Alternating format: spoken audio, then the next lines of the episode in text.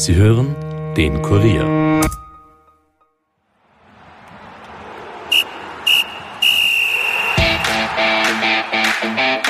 Herzlich willkommen zur Nachspielzeit der Fußball-Podcast des Kurier. Mein Name ist Elias Nadmesnik und ich darf eine weitere Woche einspringen, da Moderator Stefan Berndl noch auf Urlaub ist.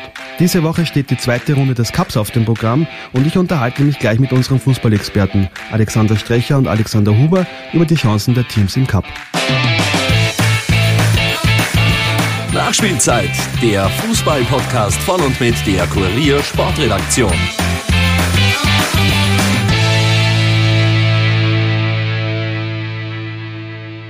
Hallo Alex, hallo Alex 2, willkommen im Studio. Bevor wir über den Cup sprechen, noch ein kurzer Rückblick auf die vergangene Bundesliga-Runde, wo es vor allem in Mattersburg hoch herging. Sturm Graz war zu Gast und das Spiel ging 3 zu 3 aus, auch dank einiger strittiger Schiedsrichterentscheidungen. Für den größten Aufreger sorgte dann Sturmtrainer Nestor El Maestro, der dem Schiedsrichter den Ball wegnahm und danach noch in der Kabine wütete. Habt ihr Verständnis für so einen Aufreger?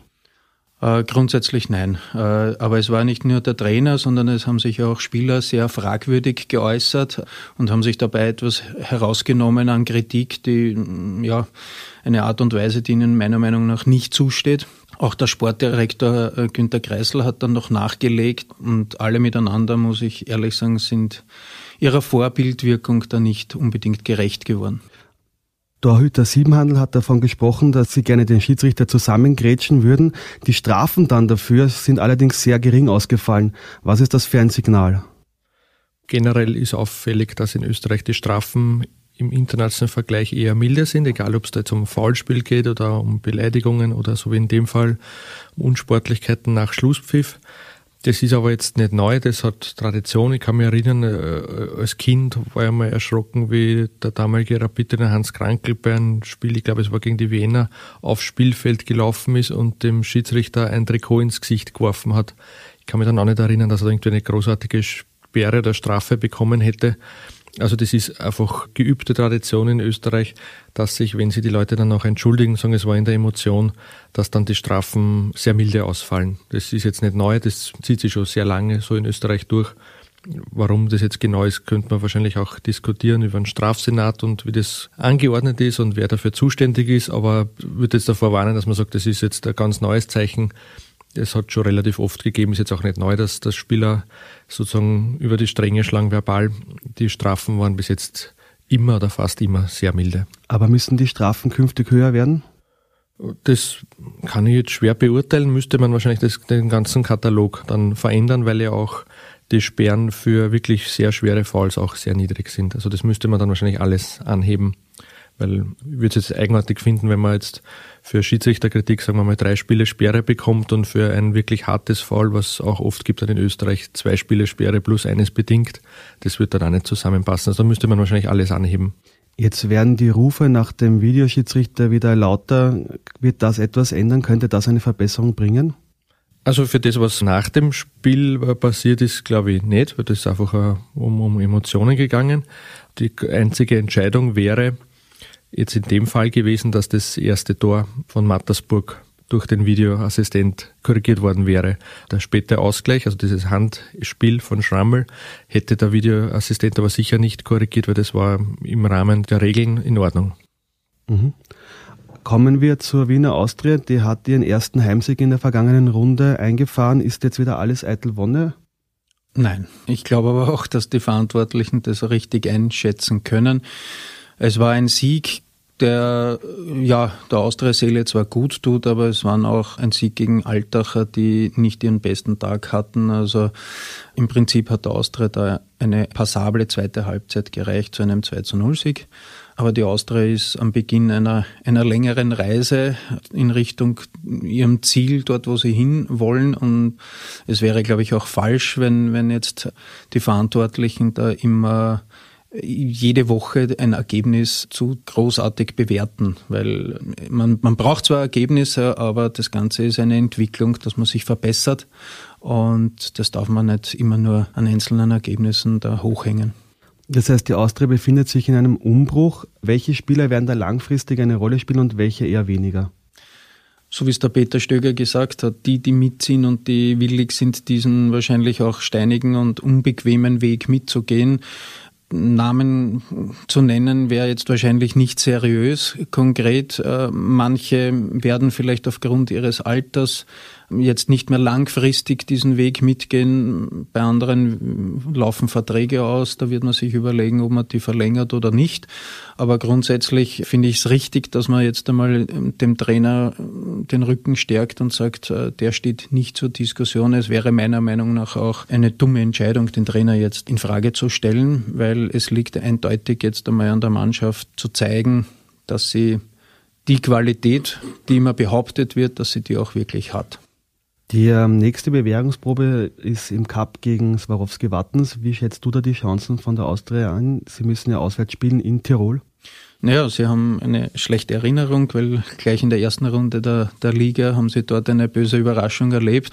Jetzt kann man sagen, der Cup ist eigentlich die schönste Gelegenheit, sich zu rehabilitieren. Ähm, das Spiel ist jetzt noch einmal um eine Spur wichtiger, weil es geht um Ausscheiden oder Weiterkommen und wird schwierig, wird schwierig für die Austria, weil, wie gesagt, Wattens im Hinterkopf weiß, wie es sich anfühlt, äh, die Austria schon geschlagen zu haben.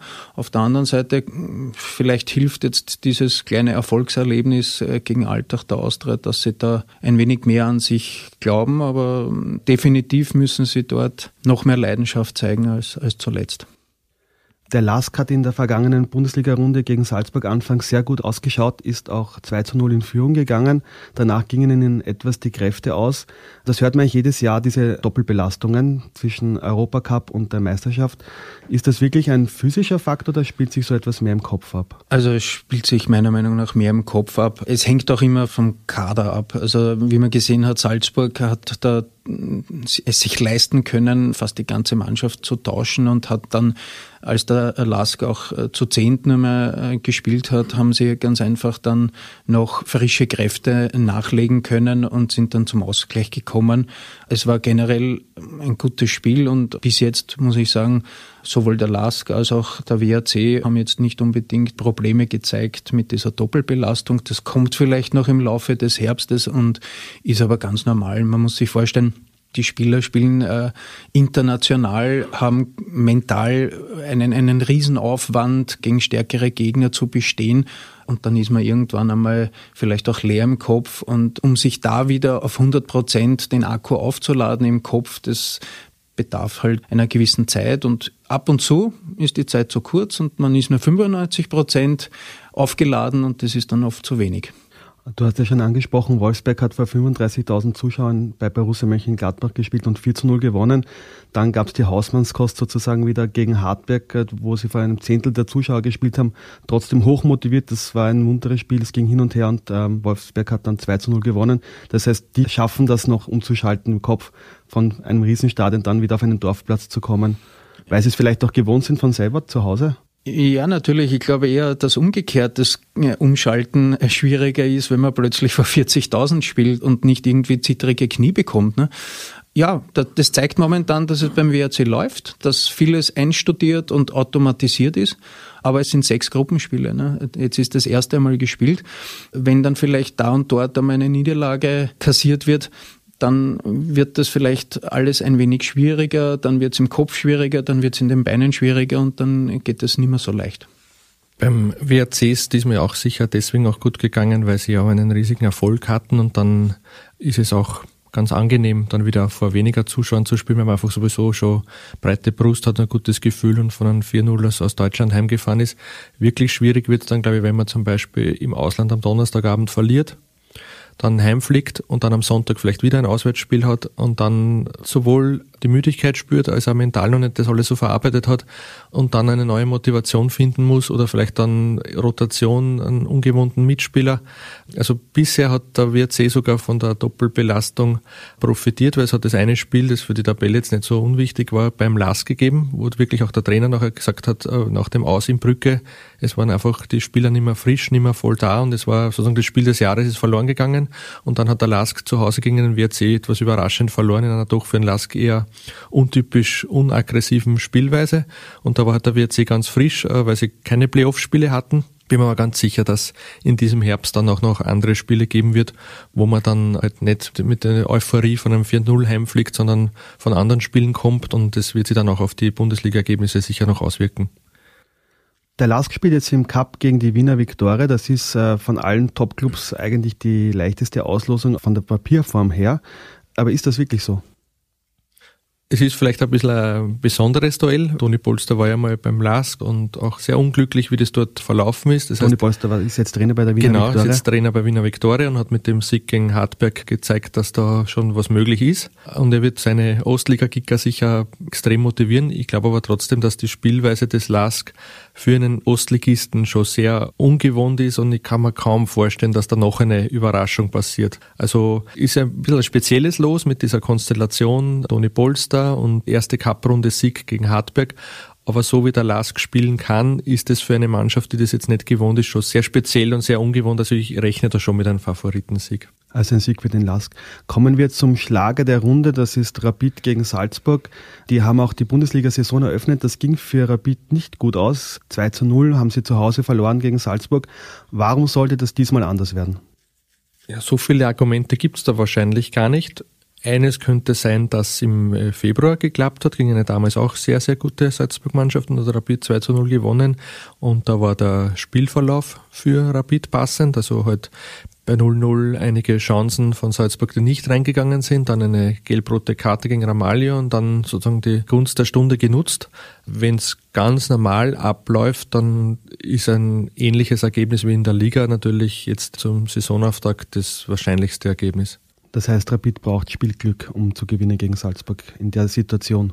Das muss man, glaube ich, momentan schon so anerkennen, weil Salzburg einfach die beste Mannschaft ist. Und was man auch dazu sagen muss, sie haben ja gegen den LASK, was vielleicht auch ein bisschen ein Zeichen ist des Respekts vor Rapid, sehr viele Spieler geschont. Auch mit der Ansage, gegen Rapid gibt es dann die Top-Mannschaft. Es wird die bestmögliche Salzburg-Mannschaft einlaufen und das ist dann schon in Österreich von der Qualität an sich unerreicht. Der große Star von Salzburg ist äh, momentan Erling Braut Haaland. Wie ist der in den Griff zu bekommen? Ja, bis jetzt eigentlich gar nicht. Also ich habe beim ersten Ligaspiel, hat sich der Mert Mülder, der damals noch bei Rapid war, sehr abgemüht und immer gedacht, weil ich auch schon gehört habe, da gibt's internationale Interessenten. Und dann haben wir gedacht, naja, dann wird's wahrscheinlich eher nichts mit einem Auslandstransfer für Mülder. Er ist dann trotzdem nach Italien gewechselt, vielleicht weil die Scouts auch gesehen haben, dass alle anderen ganz massive Probleme mit ihm hatten. Also wirkliches Rezept gibt's da nicht. Und auch der Max Wöber, der beide Mannschaften sehr gut kennt, hat auch schon gesagt, es fehlt ihm auch im Training schwer und er kann da jetzt gar keine Varianten verraten oder im besten Fall geheim halten aus Salzburger Sicht, der ist einfach wirklich schwer zu verteidigen. Das heißt, werden sich da zwei Leute um ihn kümmern und dann entstehen aber Löcher wieder, dass andere Spieler von Salzburg freigespielt werden. Ja, so ist es ja dann auch oft. Also beim, zum Beispiel beim 0 zu 2 hat er das 1 zu 0 vorgelegt, hat sich durchgesetzt und dann für den sich freilaufenden Sturmkollegen abgelegt. Das heißt, das ist auch eine Qualität von Haaland, dass er nicht eigensinnig ist, sondern dann auch im richtigen Moment den freien Mitspieler sieht und deswegen ist es ja, glaube ich, auch so schwer gegen Salzburg zu verteidigen. Es ist keine One-Man-Show, sondern da gibt es sehr, sehr gute äh, Nebenleute. Also Minamino ist ein, ein Top-Stürmer, äh, Batz und Dacker wird immer besser. Also die sind alle miteinander das oberste Niveau für österreichische Bundesliga-Verhältnisse. Nachdem beide Mannschaften im Finale standen letztes Jahr vom Cup, ist das das vorweggenommene Finale, beziehungsweise der, der dieses Spiel gewinnt, wird wahrscheinlich auch den Cup gewinnen. Kann man das vielleicht sagen? Das würde ich nicht sagen. Von, also rein von der Paarung ist das äh, absolut finalwürdig. Vor allem, wenn man sich anschaut, wie der Ligaauftakt verlaufen ist. Das erste Spiel in der Saison, das war wirklich ein Spiel mit einer hervorragenden Stimmung in, in Hütteldorf. Rapid lange Zeit eigentlich sehr gut gespielt, aber man hat dann halt gesehen, wie stark Salzburg dann wirklich ist, nämlich noch äh, um eine Stufe höher. Aber dass das dann automatisch ein Freibrief ist für den Sieger in Richtung Cupsieg, das würde ich jetzt nicht so sehen, weil stolpern kann man dann auch später noch. Danke vielmals, lieber Alexander. Lieber Alexander, danke für den Besuch danke. im Studio und äh, wir hören uns dann wieder nächste Woche, dann wieder mit Stefan Berndl.